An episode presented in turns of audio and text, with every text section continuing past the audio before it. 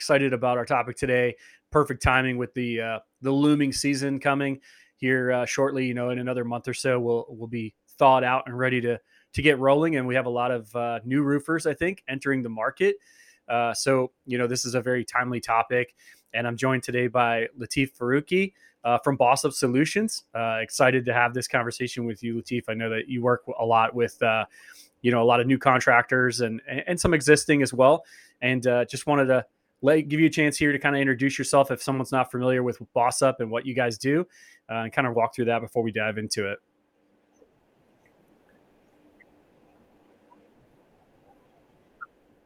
Sure. Well, first, Pete, thanks for having us on. I really appreciate it. As you know, we've been using Roofr for a long time for our clients, um, so that's kind of cool. We um, Boss Up Solutions, so you kind of understand. My name's Lateef. I started out as a contractor. I had a call center for a while, generating leads in this industry. So we did that for over a dozen years. And Boss Up was started about four years ago. And the idea behind it was very simple. The idea was um, a lot of us startups um, you know, we hire somebody who becomes a key person, or we just aren't good at hiring and we ha- try to find that office help.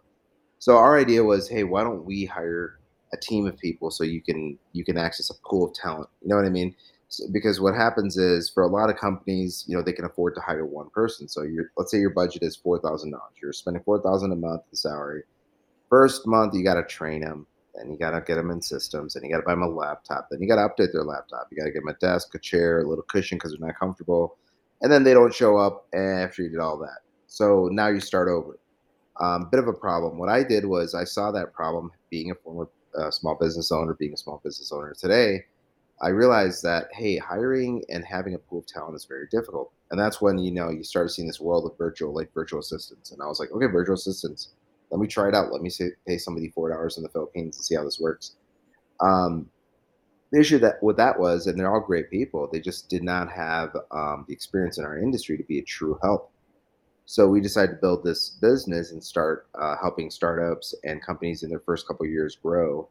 What happened that I didn't realize was we, or I didn't plan, was larger businesses started saying, "Hey, we don't really have process either. We've just gotten big through like brute force."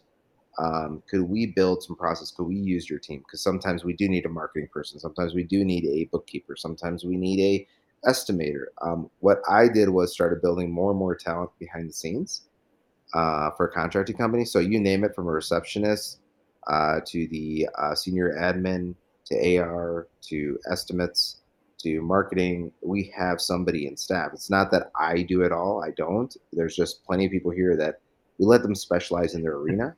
Rather than like a small business you hire somebody you're like okay so you're gonna also do marketing and customer service. Yeah also you're gonna be my partner. you know i think it's a great uh, a great angle because you know so much i think of so, of this business is that's a huge part like that's an integral part of it but it's kind of behind the scenes right? So i think a lot of it gets overlooked that support staff those people in the office that really kind of hold the business together right?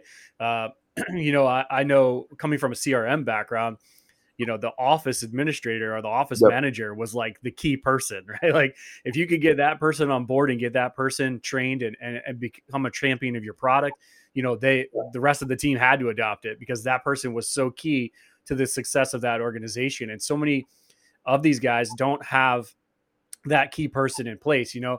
I think for a long time as you're growing you know especially the smaller uh, contractors they are that person right? Like they're the the sales guy and they are the support staff and you know they're at the end of the day or home at night they're trying to do the accounting and trying to do the marketing on their own you know? And and, and being able to kind of take some of that off their plate so that they can go out right. and maybe sell more or become the project manager or whatever the case may be can be huge to their success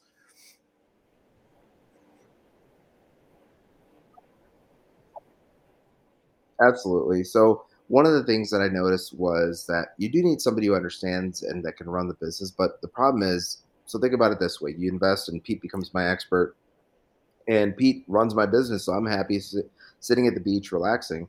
And Pete uh, is handling everything. But one day, Pete calls in and says, "Hey, Roofr just gave me this great offer. I'm leaving."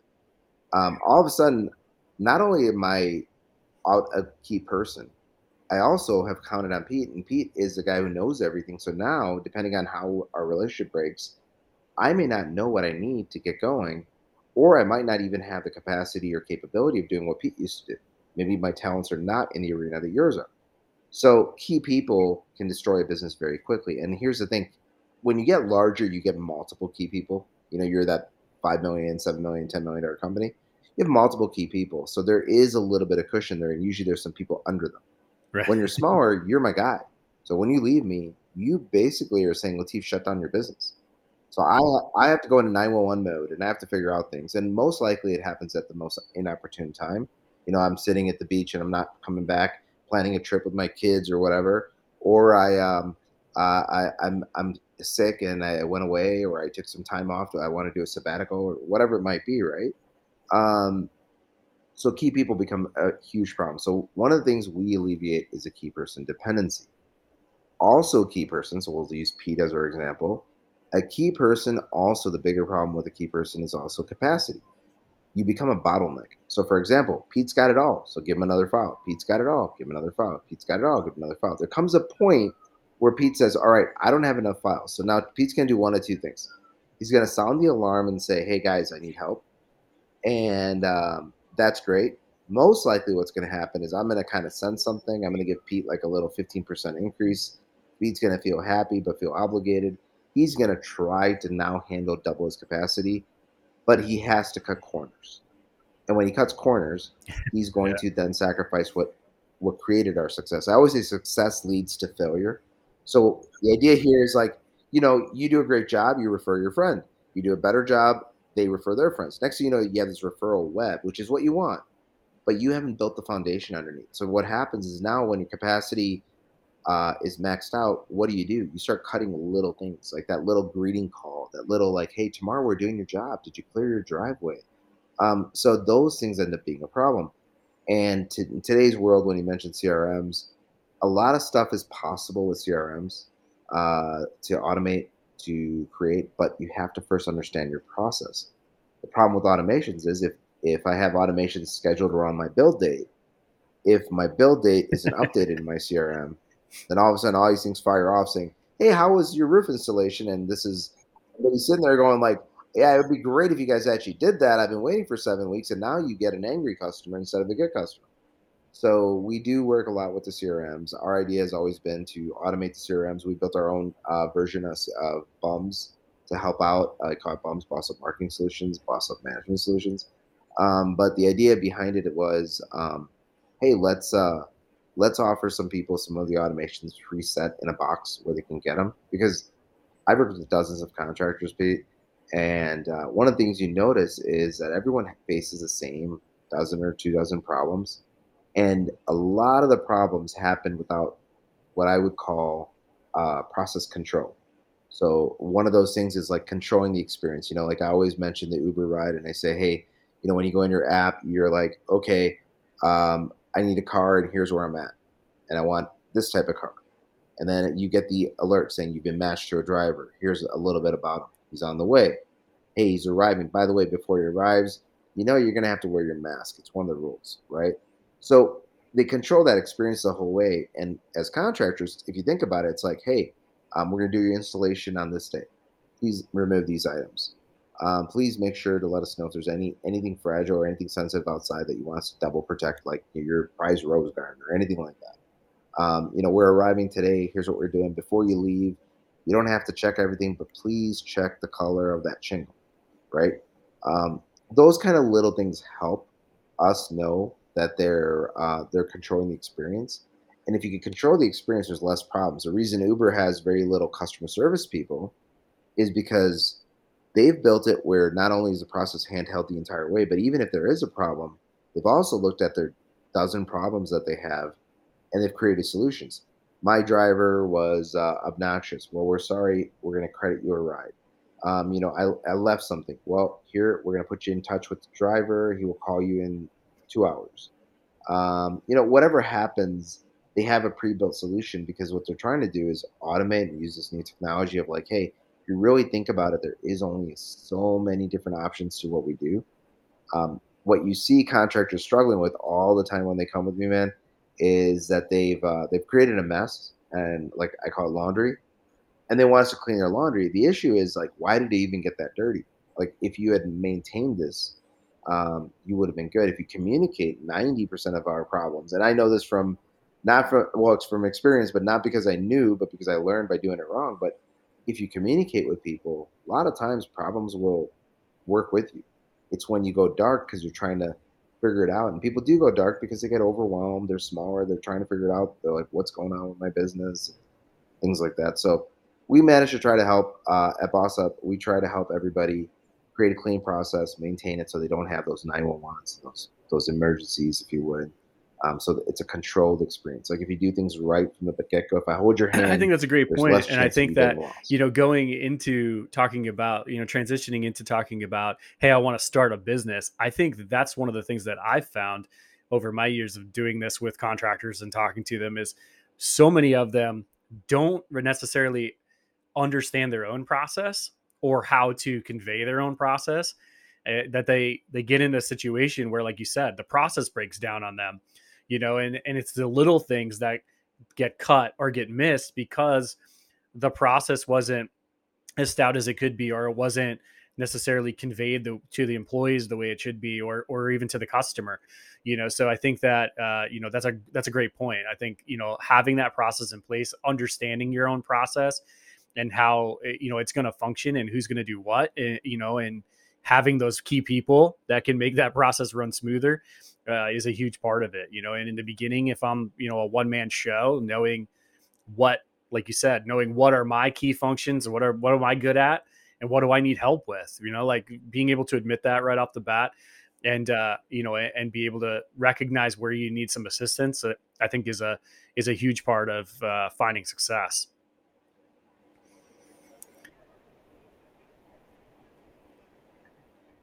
Yeah, and also like one of the things that worked out the way we did it, um, you know, is the guidance, right? So people say get a mentor or get someone to coach you or things like that. we all know why that benefits. You know, even like these books, these seminars, these uh, conferences, they're always sharing advice on podcasts, sharing advice, right?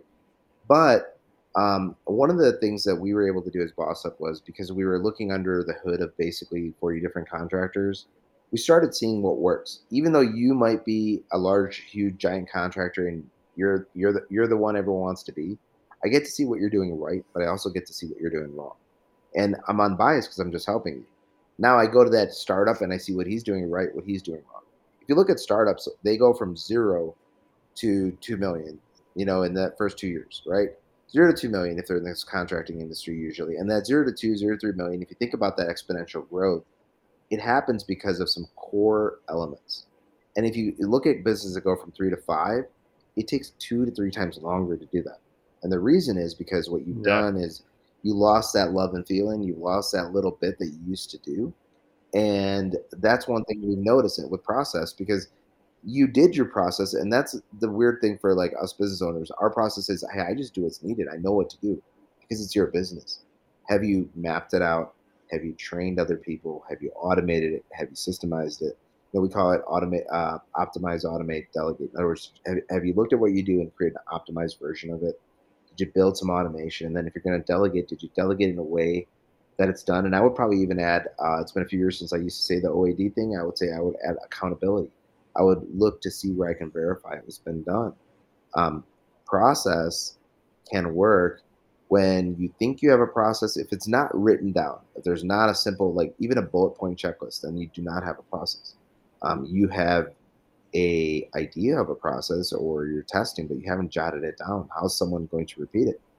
So something very important in those businesses is understanding that hey, we have to document it, and there's a reason. If you think about from zero to three million, whatever that's three million, three million x or whatever, and then from three to five, why does it take twice as long? And it's like, well, it shouldn't. I mean, if you already have the recipe, you should be able to do great. It's like building uh building burgers for a restaurant. They did great, but I mean, if you only have so many grills, or you only have so much uh, so much counter space or so much guest space, you can't just double in size that easily. You know, you have to think about things. Um, so those are kind of the things that we try to like with Boss Up with our experience. The cool part is I get to say, Pete, you're a multi-million dollar company, you're a 20 million dollar company, but you're missing this one step that you know that the smaller guy is doing, and I think you should add it. We go to that smaller guy and we say, hey, you don't.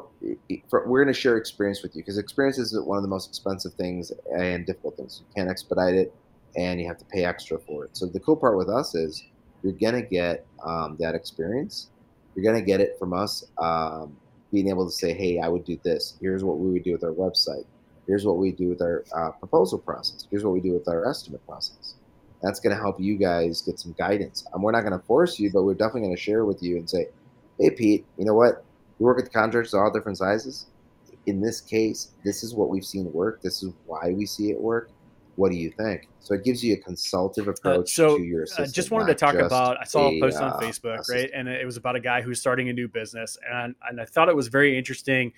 Uh, you know his mindset and the things that he was asking about versus the mindset of some of the comments, right, that were from people like yourself who have been in a lot of business, you know, have seen a lot of contracting businesses and have seen what makes them successful. And uh, you know the difference in the approach was very interesting to me to kind of like scroll through the comments. You know, he was talking about, you know, CRM, like he's brand new, hasn't even really done run a job yet. He's talking about CRMs and truck wraps and all this stuff. And, you know, you, you commented and a, and a couple other people commented that I would consider like industry experts. And, you know, and they came in and said, like, you need a social presence, you need a good website, like, you need these foundational pieces. Uh, so I guess speak a little bit about, you know, hey, I'm a new contractor, right? Like I'm going to start up. Like what mm-hmm. are some of those foundational pieces that you see to be like key, you know, more so than obviously like wrapping my truck, right? Like uh, that's, you know, that's a lot of money that I could be spending someplace else, right? And so what are what are some key ways that you see to make that investment, right. uh, you know, to kind of get the ball rolling?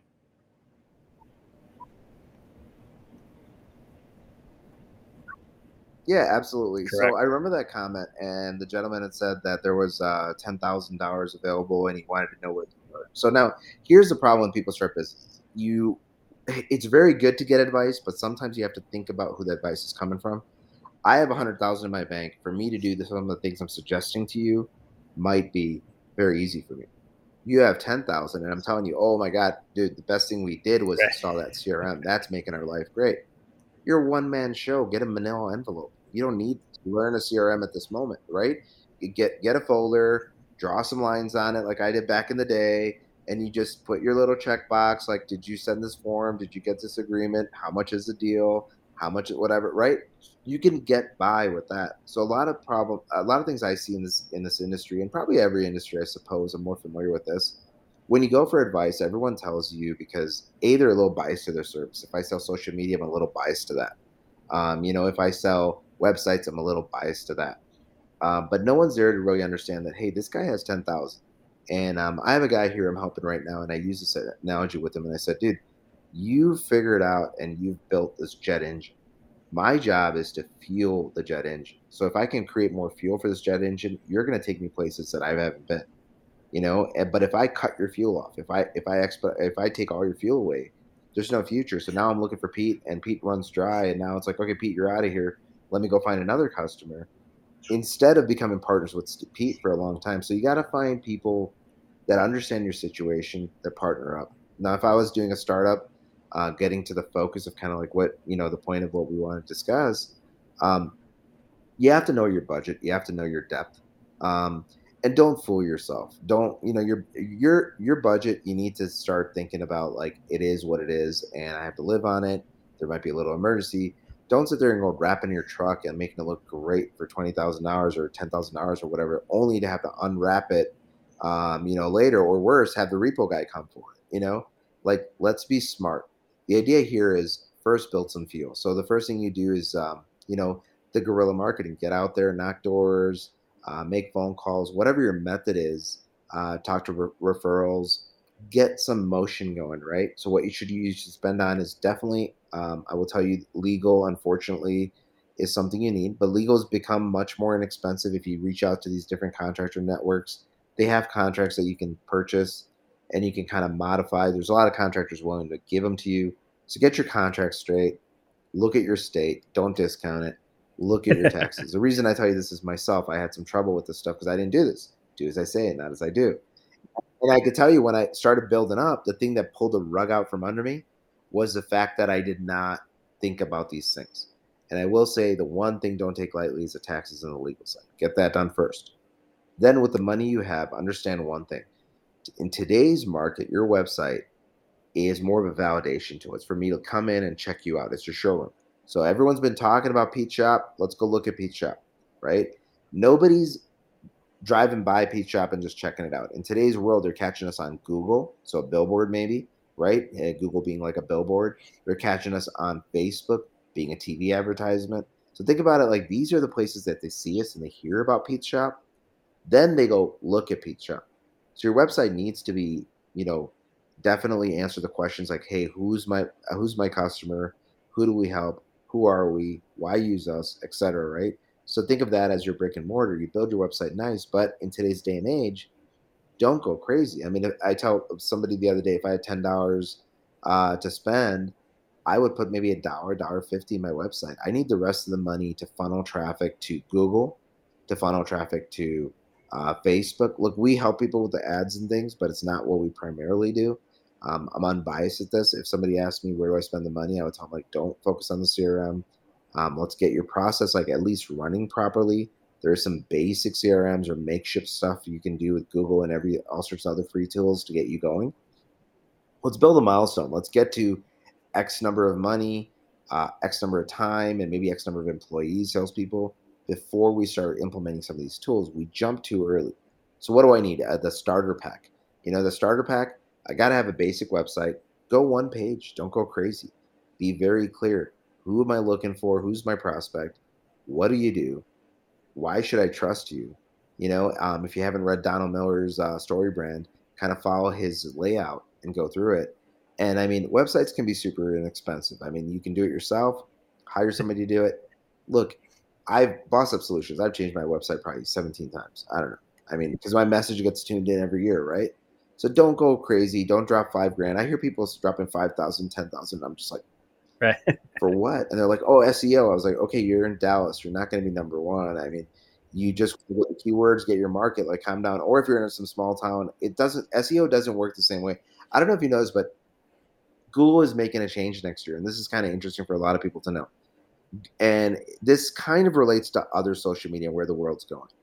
Um, Google is making it where um, on Google My Business, when you go there and I look up Pete's Shop, um, they have this messenger bot, which our bums marketing like gives you access to that, but there's some other systems that give it to you. But you know, the Google used to leave a phone number. It was like a yellow pages. You saw an ad and you would call.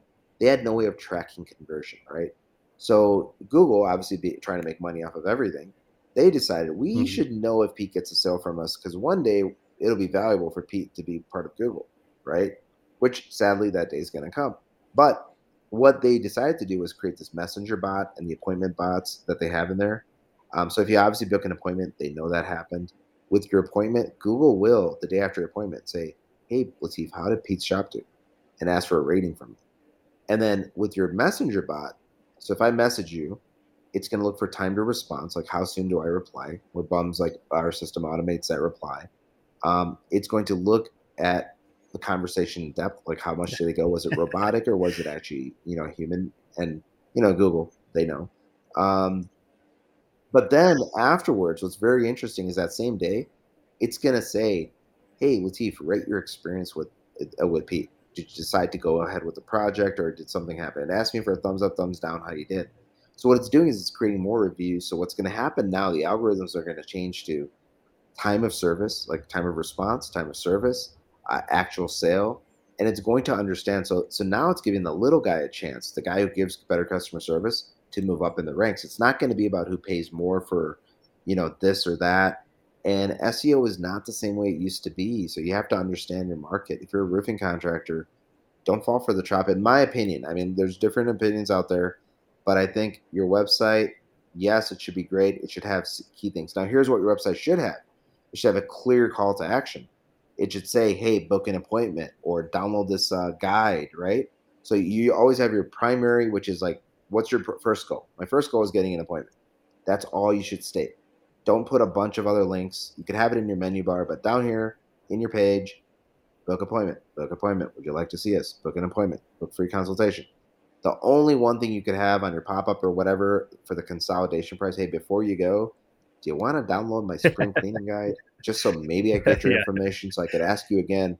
Will you book an appointment? Book an appointment. Book an appointment. Right?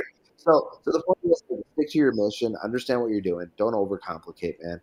Um, go get those sales, go get those couple people, and start building around that. And then, yeah, there is a time to move into CRM. There is a time to move into all these other fancy things. I think you guys just unleashed the proposals thing.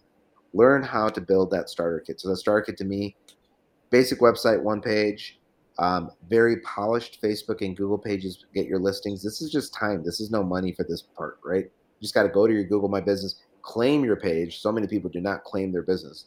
Claim your business, get in there, set yourself to 24 hours. You're a roofing contractor. I understand you go home at five. That's great. But you know what happens when you're closed at five?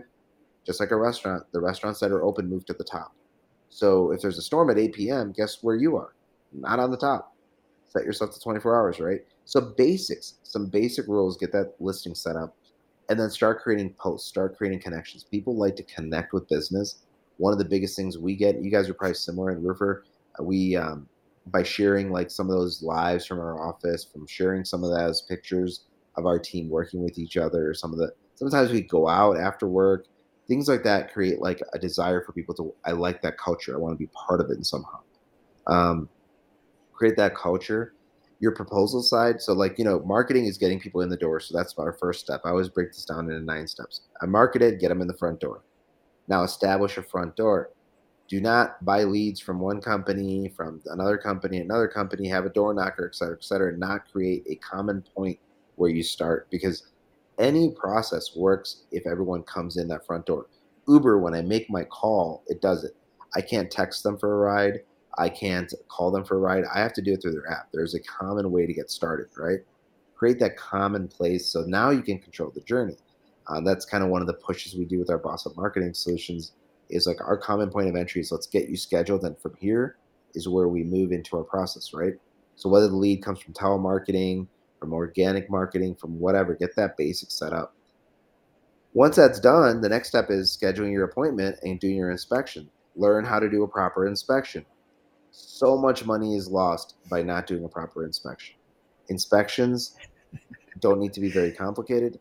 Don't be that guy that sends 350 photos. Nobody needs to see your 350 photos you know, your 30, 40 proper photos taken in sequence and taken the same way every time is going to make a difference. The other thing is, speaking of process, if I do something the same way, I can control stuff. So if I do something the same way, you know how to work with me. So if I come to the house and I go counterclockwise or clockwise, whatever I do, Have my routine that I do, whatever routine you do to inspect the house, whoever ends up working for you in the back office or who even yourself when you after you've done 10 inspections and you come home, you know where you're looking at So do your inspection properly. Again, Company Cam is a great tool over there, but there is several photo apps on that side. I tell everybody look at the different things that are out there that work, but you know whatever works for you. But definitely look at some sort of tools that organize your photos. Right from the inspection, you get to the next part, which is um, getting into the actual sale. Right, you want to do your proposal. Um, and that proposal you guys put out like a really badass tool. I think and it's like coming through some uh, some more updates. I think as far as your um, your what do you call it? Um, some of the connections with Zapier and things like that. But we had a chance to take a look at it. And there's some other good tools too. Some of your competitors, etc. There's some good tools. Find one that works. These tools are not very expensive, but they are very good if you take the time. So, for example, your your tool, you get to measure the aerial, which is great you get to show them some technology, which kind of you know it turns on the kind of like, hey, did you go above my house and look at this? Like, no, it's actually like a photo. Um, I've had people say that they're like, um, when did you guys fly over? And you know, um, no, it's not like that. Um, but anyways, it creates conversation, but also take the time. You've offered a tool. Don't take it out of the box. One of the things that your tool offers that many of them do, um, some more than others, is customize it. Put in your branding. Put in your stuff. Um, so create that and sell it one of the biggest tips I could tell these guys whenever I tell them to sell is I tell them, hey, what material are you taking to this job site? And they'll be like, well, here it is. And they'll lay it out. It'll be their business card. Great. Um, by the way, I would suggest those one tap connects. Those are amazing. Uh, the little tap your card and give your information. Conversation starters always work to get business. Um, but they'll have these GF brochures. They'll have their Owens Corning brochure. They'll have whatever and they go out there and they might have like put their label on it or something or whatever maybe and they're sharing uh, that now think about the mindset of a customer a customer is sitting here going like gaf that's the product i'm purchasing JF, Pete, 10,000. Lateef comes in, JF, Lateef, 9,000. So think about a Ford dealership. If I'm going to go shopping for a brand new truck, I'm going to go look for the lowest price. I'm going to call the dealers and be like, look, man, the other dealer said he did for 25, but my budget's 24, right? So I don't think you can get a truck for 24 anymore. But I don't think so. I'm dating myself. But anyhow, here's the thing that happens, Pete. Um, people are you, nothing is free. When they give you that free marketing material, I'm selling JF, and I'm I, maybe I do a great job telling you how great a product, product JF is, or Owens Corning is, or whatever. Right? I've sold the product. I might not have sold myself. I should be selling me. The time I get, I should be selling me. So what I do is I tell people, brand your package, your proposal uh, software. If you put those stuffers in those other documents, like a little bit about us, I want the Pete's roofing system, right? I don't want JF system. I can say that I happen to use JF. Fair enough. Uh, I happen to use a leading shingle because if JF runs out of supply, I can switch to Corning and not have a nightmare yeah. telling you that I oversold you on the Ford truck, but I got a great Chevy here. You know, it's like, well, you just told me that Chevy suck, and now you want me to buy a Chevy. So you have to brand yourself, and you know what? I mean, I've watched this industry for over a dozen years, and some of the products change. I mean, there was a while where GF was one of the best, and I'm not going to sit here and tell you which ones were the best or worst, but you know, there then in between like the IKOs, which happen to be not one of the best, they started growing to be one of the better ones. Then you see these other brands popping in there, and availability, especially today in this age with our shipping problems or other problems. I don't want to oversell you on a Ford truck. I want to sell you on the fact that you need a pickup, and I can get you a pickup, and you need this much towing capacity, and I can get it to you. I want to sell you on features. I want to sell you on what your need is. I'm not going to sell you a brand. The only brand I need to sell you on is my company. You're going to buy Boss Up. You're going to buy Pete's Roofing, right? Um, and it's so crucial, man. I don't know if you've seen that, but I think like one of the things with your proposals is um, put those stuffers in there. Don't just take them out of the box. Make them talk to me as a customer as to why you. Yes, other people do what you do, but what's the difference here? Is it the culture? Is it what your system? And talk about what you do that's different. So it's mentioned, hey, pre pre uh, pre construction. Here's the different things we do. You know, during construction, we do this extra cleanup. Post construction, we do this. Also, we offer this warranty, right? And then say our, our, manufacturer will also add additional whatever. Don't get stuck with advertising. Don't use that free material. I think it's a big mistake for new guys because new guy comes in and tells me that I need this product, and I'm convinced. Yeah. I just don't. I'm not convinced about you. So I'm gonna end up buying GF. I'm just gonna find someone else to do it. Work your pitch about me. Sell me. Do not sell the other part. And then, you know, follow up. We all know follow up is key. I'm gonna run through these nine. Feel free to stop me anywhere. I'm just gonna kind of. I market it, schedule it, right? I schedule it, inspect it, and then the next one was sell it, right? But during sales, follow up. I mean, you got to follow up. I know this from my own experience. So like we had we had storms and um, these guys would run out and we were making millions of dollars real quick. And what I noticed was when I fired somebody, that when we followed up on his files that there was a very poor follow up. So we started digging in deeper, deeper, deeper. And we realized we were making a lot of money. So, you know, you see these uh, 100 leads and uh, whatever that we bought, but we have 20 sales this week. We're happy. We don't look that our 100 should be 35. We're just happy with our 20 and we're focused on our money. But if we start, if you could step away and look at it, what happened to the other 80? Um, I know it's a pessimistic view, but don't worry about the 20 you sold. I want to look at the 80 that you did. And I want to know is there still a chance? Because here's the thing if they truly had damage, or if they truly had a need, then they're buying. They're just buying from someone. If they're not buying from you, they're going to buy from someone else. So why not create that someone else? Like what I mean by that is, here's the two of us in this meeting. Lateef goes out there and say, "Hey, how did Lateef do? Uh, you know, he was all right." And we were talking about, "Oh, I'm so sorry. Um, you know what? Did he drop off some information? He wasn't very clear. He seemed to be in a rush. I'm sorry. I'm going to get Pete's manager to meet with you. Would that be all right? Can he call you? Could he come by? Right? And the next person, hey, Pete was by. Pete, yeah, he kind of saw me, just talked a lot, didn't really tell me much. Well, oh, I'm so sorry. You know what? I see here the yeah. photos and I see you have any. Let me send Pete's manager Lateef out there. So you see how I did that role reversal? I just switched both. But they're buying from someone. If it's a person, if they don't like your company, it's a different story. But if they don't like the person, right. personality swap. You know, I have two. I have multiple employees and they have different personalities. They we match differently why am I giving someone else the opportunity to go get it? The problem is we work the low hanging fruit. We don't hold a lot of accountability. And this doesn't need to be complicated. So far, we haven't even mentioned CRM. So far, we had a calendar, we had Google and Facebook, we had a one page website, we had a calendar because we want to schedule people, right? I think I've overpassed the calendar, but still, you need a calendar, schedule people. And calendars don't get too crazy. Make them simple. If you have multiple people, make one calendar and everybody can kind of do a round robin or pick who's available. Calendars are very difficult sometimes to sync until you get people in organized. So make that easy and simple. And then now you have the proposal software for some sort of proposal. You need estimation, which you, your software would do, but also like Xactimate or something. Depends on the complexity you want to get into. Um, simple is better, man. I'm going to tell you. Don't spend so much time. I see guys researching software. They're their first year. They're daily made for uh, sales, and they're trying to like research all these softwares and figure out how to configure them.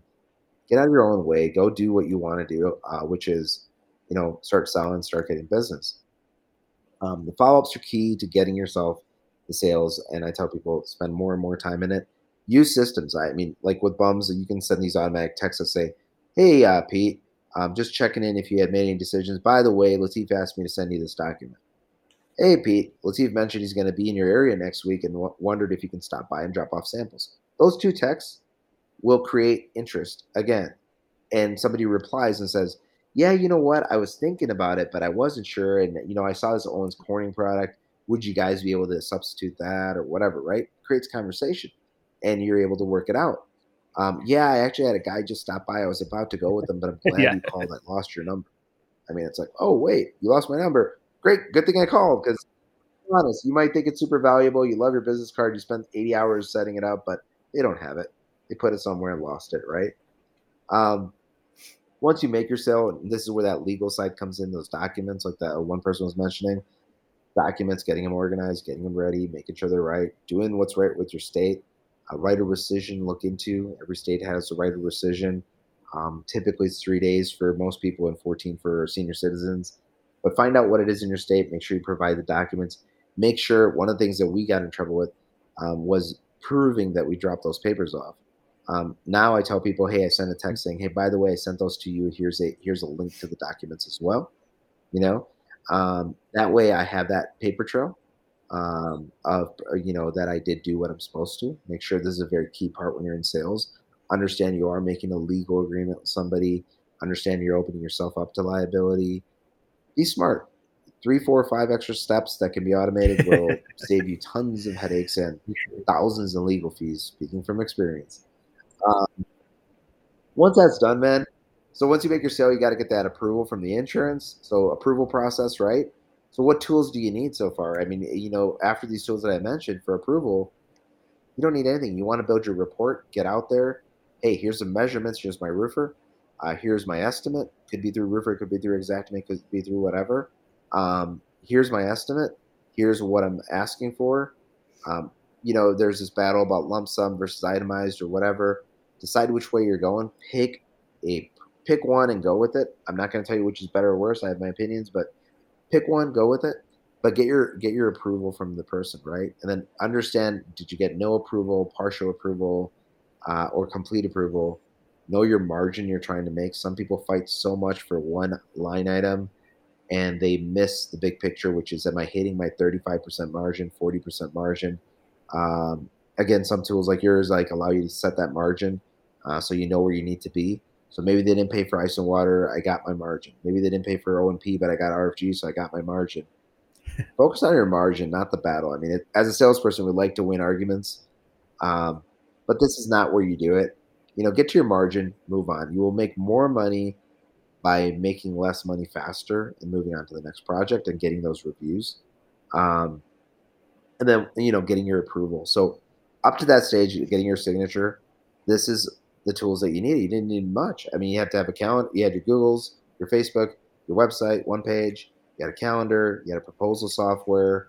You had a camera yeah. or some sort of photos thing. But no envelopes. You're golden. You need a business business card. Um, I would say some branding package. Which look, we can help you with it, but you go to Canva and design some pretty cool stuff and make your own little thing if you want to. Um, it works great and you're at that sale and now what's left is you're building you're supplementing your collection and you're asking for reviews right the thing to focus on here is getting nobody knows you right today that's your most difficult thing to conquer that, give you concierge service, white glove service, get a review, get a referral. Because referrals business, that's immediate money. Reviews are going to start validating. The more reviews you get, the easier that next sale will be, and the more people want to work for you. I have a company I work with in Illinois. They have a little over 500 reviews in Google, and working for them is easy because like there's 500 reviews, and you know like that company's going to get some sales. Now here's the thing: they probably have a dozen bad reviews, right? but you know yeah. you don't hear that noise when you have 488 you know positive reviews. Um, and you know who's the person who's most uh, most uh, you know enthusiastic about going and leaving a review? It's the person who's upset, the person that probably owes you money, or there's something going on between you guys, whatever the reason. But you, know, when I had my call center and I had some issues over there, I realized one thing when I was sitting down. Um, we had right. over 800 customers in one year. We yeah. had three complaints, yeah. and, but those three were loud. They were on Facebook, Facebook social media. Everybody was looking at them. And those three brought out maybe three from the woodworks, you know. So you got six. But then I sat there and I'm looking at it. One day I'm a math person. I put it on paper and I was like 800, six. We have a one percent complete ratio. I was like one percent. I mean that's pretty damn good. Put things in perspective for me, so I was able to change my situation, change my perspective about the problem.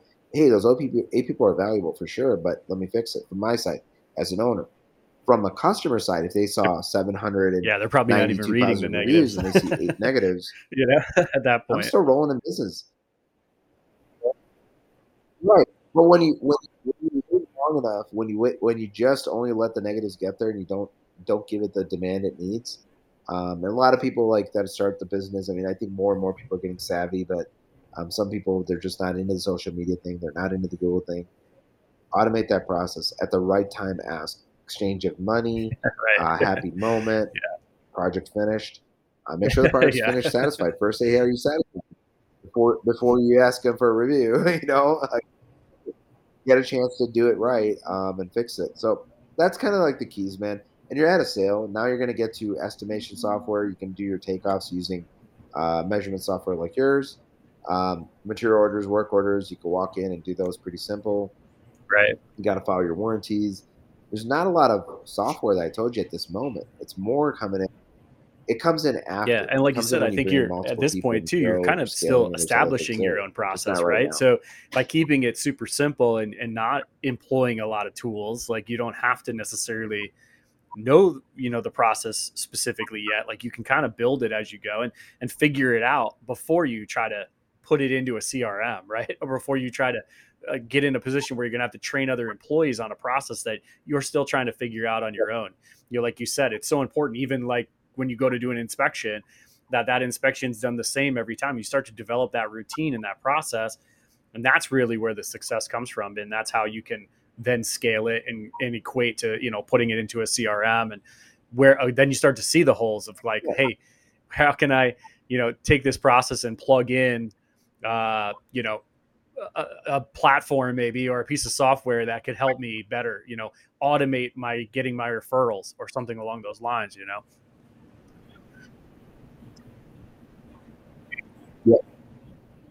yeah so when you mention process i don't, I don't know if you mind if i share my screen for a second i'll show you something that you know you want to get to yeah um, i'm going to do this real yeah. quick i think it'll let me share i think i haven't used the software before uh, yep there we go there you go so I don't know if you see my screen with this Lucidchart here. Okay, so my Lucidchart here, this is all about a build process, right? So like I'm building this in our bump software, but here's my here's my process. Look, if you're doing a build and you see a lot of people complain about stuff about like, oh, my build didn't go right, whatever, that experience controlling. What I'm doing is I've built this very simple pre-build, build day, post build, right? The build day is my trigger. That's the day things are going to start. So the day before the build or five days before the build, I want to send an SMS and email, and here's a little bit about what I want, the message I want to get across. A day before the build, I want to make sure if I don't need to reschedule it. If I need to reschedule it, I need to send a certain email. If I don't, I'm going to move forward with this particular process. Um, the day of the build, 7 a.m., I want to get in touch. 1 p.m., I want to get in touch. Why? Because I rather reach out to them before they have to reach out to me and control the experience, right? Control that journey. So you're controlling the customer's journey.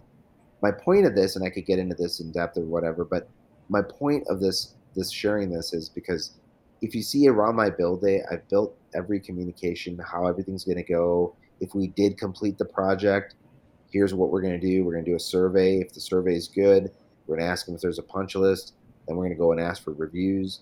Um, if my com- if the job isn't completed, I want to find out what's going on. If there's a delay, I want to know how, how long it is, and I want to send an end of day report. So what I'm doing is I'm I'm basically looking at our process of how we control one experience, and I mapped it out. Grab a board. Some people use bullet uh, bullet points. Some people draw things out. But when you can map it out, that's when you can build it. A lot of guys are like, "I want to see a CRM." Okay, do you have a, do you have what you want? I mean, I can build it, but if you're asking me to build the plans, I'm going to build them to you my way, and maybe that's not the way you want it. Um, so don't get too caught up with that. Um, start learning your process, mapping it out. A process should not be reliant on people or software. It should be about what happens, when happens, and why it happens, and what happens in case it doesn't happen. It's not about you know a software or anything. That comes in later. You use software to operate your process. You use humans to operate your process. Yeah, that's but a your huge process point. is absent of software, absent of people, and that's the thing you need. I mean, look at uh, proposals. I mean, you guys just came into the market with that, and I love it. And I, I can tell you, like, I like it a lot. But here's the thing: I was using other proposal software before, but in my process, now I found a better software I can implement. So I'm changing the software, but I'm not changing my process. My process around building a proposal did not change from substituting someone else with Roofr. It my process is the same. There's some new efficiencies that I added um, that helped, but my process didn't change. And that's what people have to figure out is you get so reliant on a software. I see these guys and they're trying to make their guys learn a software. Um, going back to boss up for a second like our human side of it so bums is my automated side i guess. My software side boss up is my human side. My human side at boss up one of the things i try to do is I, and i think crm companies much they love us to hate us. Um, i tell people why do you, why do you have 16 members in here? What are they trying to get out? Let's figure out what what are you trying to get you're trying to get them a report? You're trying to get information but Johnny doesn't know how to type. Um, Sam can't spell, and you know uh, this guy can't do math, so he's putting in the wrong numbers. Wouldn't it be better if they just like message the office and let one person, let your operator, if you would, your dispatch, go ahead and start putting stuff in? So one of the things at Boss Up that we do is we try to tell people like, hey, let's get them out, build them what they need to, what they need to see, but let's get them out. A, it saves money, and B, it also um, it also forces you to you know, if I'm the only one, or if if my team is the only one who's like putting in information, it's going to be put in the same way every time. If you have Johnny, Sam, and Bill, they might do it three different ways, and that information, those CRMs, if you go to most of them, every one I log into, save none, I would say, every CRM I log into, here's your task list, and I can see stuff that's like five pages worth of tasks. It's like, what are these? It's like, oh yeah, you know, like we're trying to figure out. It's like, why would you keep putting? Imagine somebody walking up to your own yeah. office and put a post on your desk today and tomorrow, the next day, and the next day, and the next. Would you like be okay just having all these post-its on your desk? Why do you have them in your CRM? yeah, it's like well because they're all very important, really, because you haven't looked at them, and I'm pretty sure most of them are expired. Um, you got to get control, but now if you make somebody accountable for, hey, you manage my CRM. Here's the cool part about doesn't matter which CRM you go with. If you put in the right data and you have it in there properly, and someone's taking that accountability of doing it, man, those reports that come out and that information that comes out is invaluable. And you want to get there, but you have to get there by letting somebody operate, not letting everybody access it, right? Letting one person deal with it, letting a team deal with it, and then growing from there, and then figuring out what do I. Yeah, it's funny, you know, like I, I, coming from a CRM, you know, I. I always loved, you know, the, hey, I'm going to put in 30 users into my CRM, but these 20 people, I got to have them restricted down to be able to do almost nothing. So it's like, well, if you're going to restrict them that much, then it, does it really serve a purpose for them even to be in there? Right? Like, yeah. Uh, could they, like you said, could they be doing 90% of their process without ever even yeah. going to that CRM and just relaying a couple of key pieces of information? You know, and now you've saved the reason to even have them in there. And like you said, you're saving money by not having them as a user. They're not in there potentially screwing stuff up or entering information wrong. Because like one of the things we used to tell everybody as, as a CRM is your CRM is only going to be as good as the information that you put into it. right? So if you're feeding it false information or people are not putting in what needs to be put in there, then you're not going to get the outputs that you want out of it.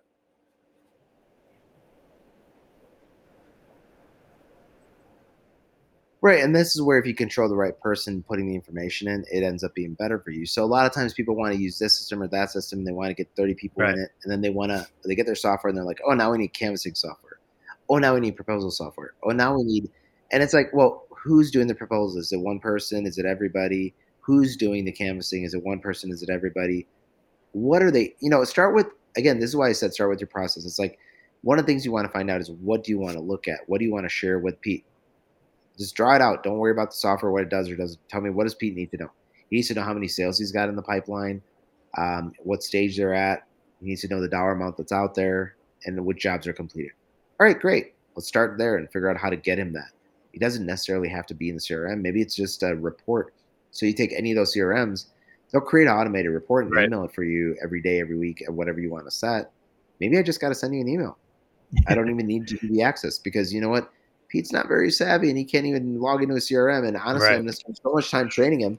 When if you're my salesperson selling, I don't need you stuck in a system. Um, and even if I am good at it, the truth is, if I, if I'm a road warrior like a lot of these guys that we work with are out there, um, it is better to be able to just say, "Hey, uh, Susanna, I just left this project and um, I left the samples. I right. think she's going to go for it, but I need to follow up with her Wednesday." You know, done. Somebody will sit there in the office and type it in and put it in for you. You don't even need to user access. And you know what? On Wednesday, she's going to send you a text to say, "Hey, do you remember you said that um, she's going to go with it, and you got to give her a call?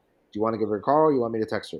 You know." So now what I'm doing is I'm controlling that experience and actually helping uh, the salesman do his job. And instead of spending yeah. all this money on software, get the help. Yeah. Like I see people that spend more on software than they spend on humans sometimes, and it's like, what are you doing? Um, on that note, I would tell you subscriptions man, one of the first things I do, I tell people, let's look at your subscriptions, whether you want to share your bank statement or whatever, and see what you got. Because so many people buy so much stuff that's just repetitive, or like you don't need, or you tried it, still charge it, um, or you, you know, yeah. 15 day free t- trial, and you don't realize that seven months later you're still paying for. it. Yeah, I mean, look, I'm guilty, I'm guilty of it too, but um, you know, get through those and clean it up. Figure out what you need, and don't don't get a tool until it's absolutely necessary. You know, um, I think you're too tool happy where we want to buy stuff. It's like that, you know, it's that habit that we all have. We want, you know, we get money, right. we want to go shopping, right? I mean, when we were kids, you got money, you ran to Toys R Us, which most people here probably don't know what it is, you know. But you ran yeah. out there and you bought something, right? If you had fifteen dollars, you went out and what did you look at? You looked at stuff for seventeen dollars because you're like, Dad, you want to give me two? Yeah. Right. You didn't look at fourteen dollars. You didn't look at thirteen dollars. You didn't look at twelve dollars. You looked at seventeen dollars because you had fifteen. So it's one of those things like don't be a kid like that. Understand, you know, if it's working, keep pushing it. Figure out what the bigger problems are and focus on those. Don't get caught up in the hype. Don't get caught up with the commercials. I'm not saying these things aren't great. You need these things, but they're the right time and right place. And one of the disservices you'll see in like on that comments that um, you're mentioning on that one thread, um, a lot of people are yeah. more interested in selling their service instead of understanding the situation where someone is today. And I think it's better to understand where you are today um, help you grow. Because if I grow with you, like if Pete starts out with me and he's a startup and he ends up going to 1 million, 2 million, 5 million, you and me are probably going to be partners for life. You know, if I just happen to be a service you use one year and, I, and kind of liked it, but you went away, I don't know if we'll ever do business again. Now I'm looking for another Pete. I'm looking for another person to bring in and, you know, try to figure that out. And I have a revolving door. Even as a vendor, they have to think and say, hey, guys, we need to take this customer and make them ours. Like they should be living with us. You know, when you get to say that I have a customer that's yeah, been with absolutely. me for three years, four years, eight years as a vendor, that's success. You know, that's really good.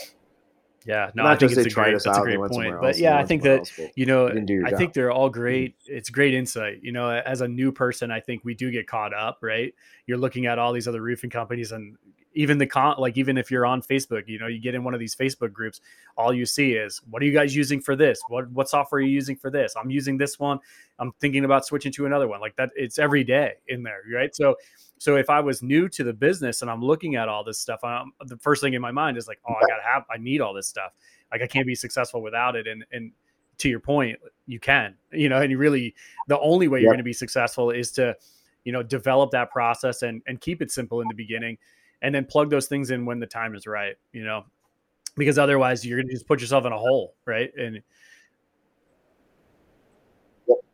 buy, buy a whiteboard, buy a uh, chalkboard, uh, a cockboard, you know, where you a corkboard, buy a you know a calendar, a paper, and just start like putting stuff together and stitching it together before you get too stuck into a software. And don't change your business model for software. There's a lot of software out there, a lot of stuff that's customizable, a lot of stuff that maybe similar to yours. Look at it, but when you figure out your process, get them to adapt to you, and it's possible. And you build some stuff. Now, when you ask for advice on these forums, you got to remember who the advice is coming from. Yeah, I'm looking up to this guy who does 30 million, and he's telling me I gotta have this CRM. Right. But he's different. Ask him what he had in his first year.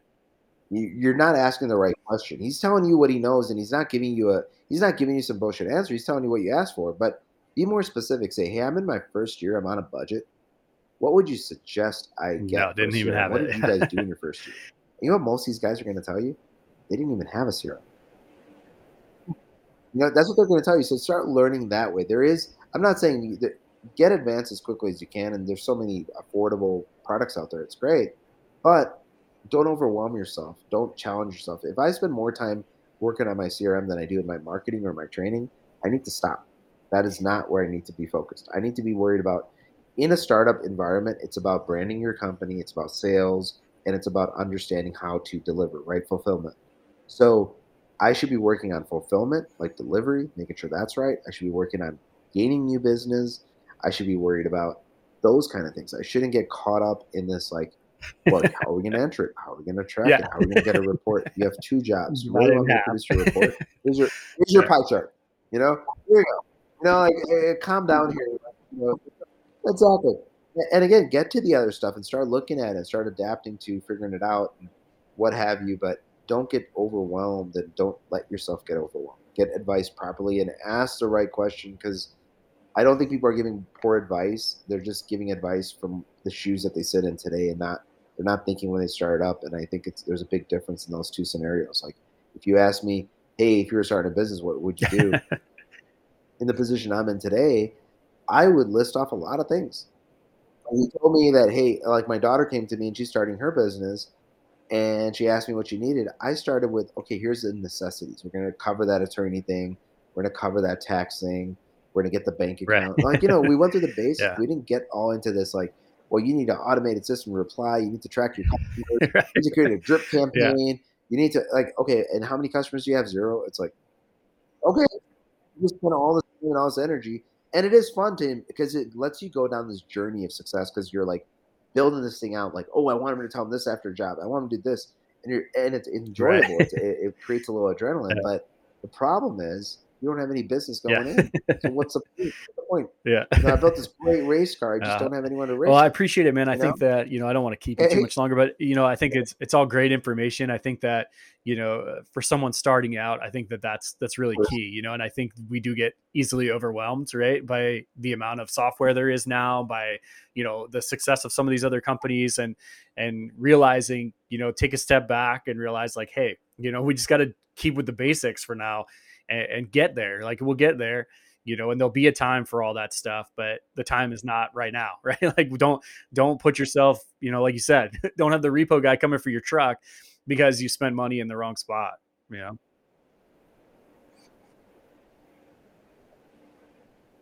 right and you know how they say ignorance is ignorance is bliss in a way I would say the, the good thing is like there's so many of these gurus or these mentors or these conventions, conferences, softwares, online academies, and everyone comes to us and they're like, "Hey, what do you think about this guy or this guy or this girl?"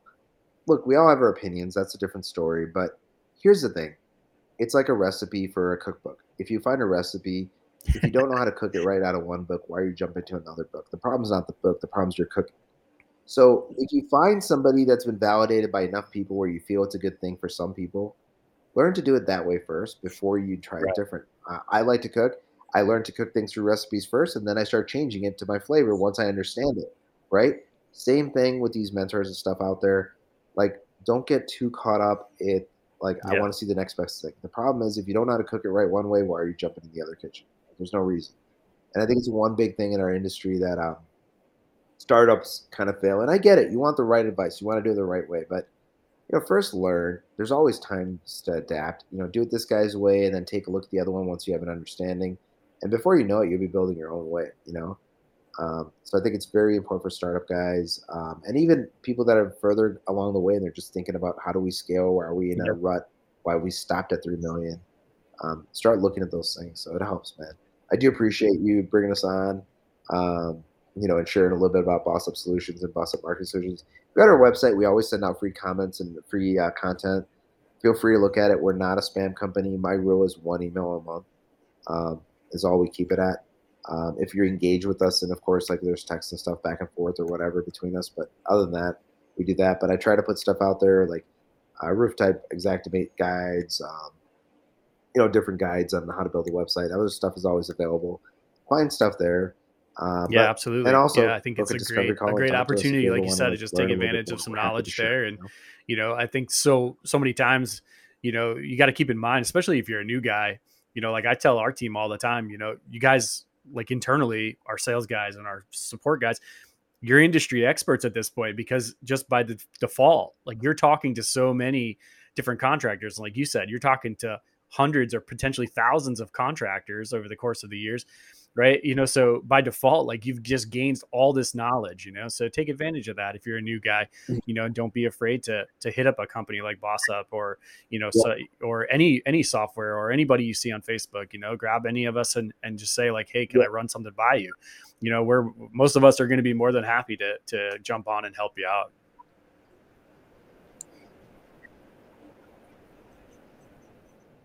Yeah, and and you know, don't get yourself overloaded with information yeah. with Facebook and social media. Sometimes you get all these different opinions, and again, they're coming from different sources of different walks of life.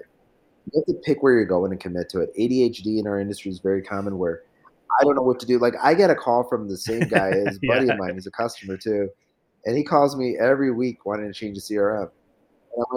Yeah. Why every week are we going through this? Either make the change or don't. Your voice is so much energy. right. Why are we talking um, about it? Yeah. What sales is your CRM yeah. getting you? None. Okay. Well, then why are we? Why are we talking?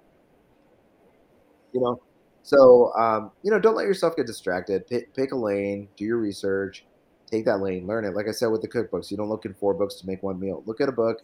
Make the meal. Get it right then start learning. Well, great, man. I really, I really appreciate you coming on. Like I said, some really do, uh, you know? invaluable insight. I think some great knowledge there. So, uh, from some great experience, you know. So, uh, really appreciate you sharing today and having you guys on, and uh, look forward to talking to you again soon.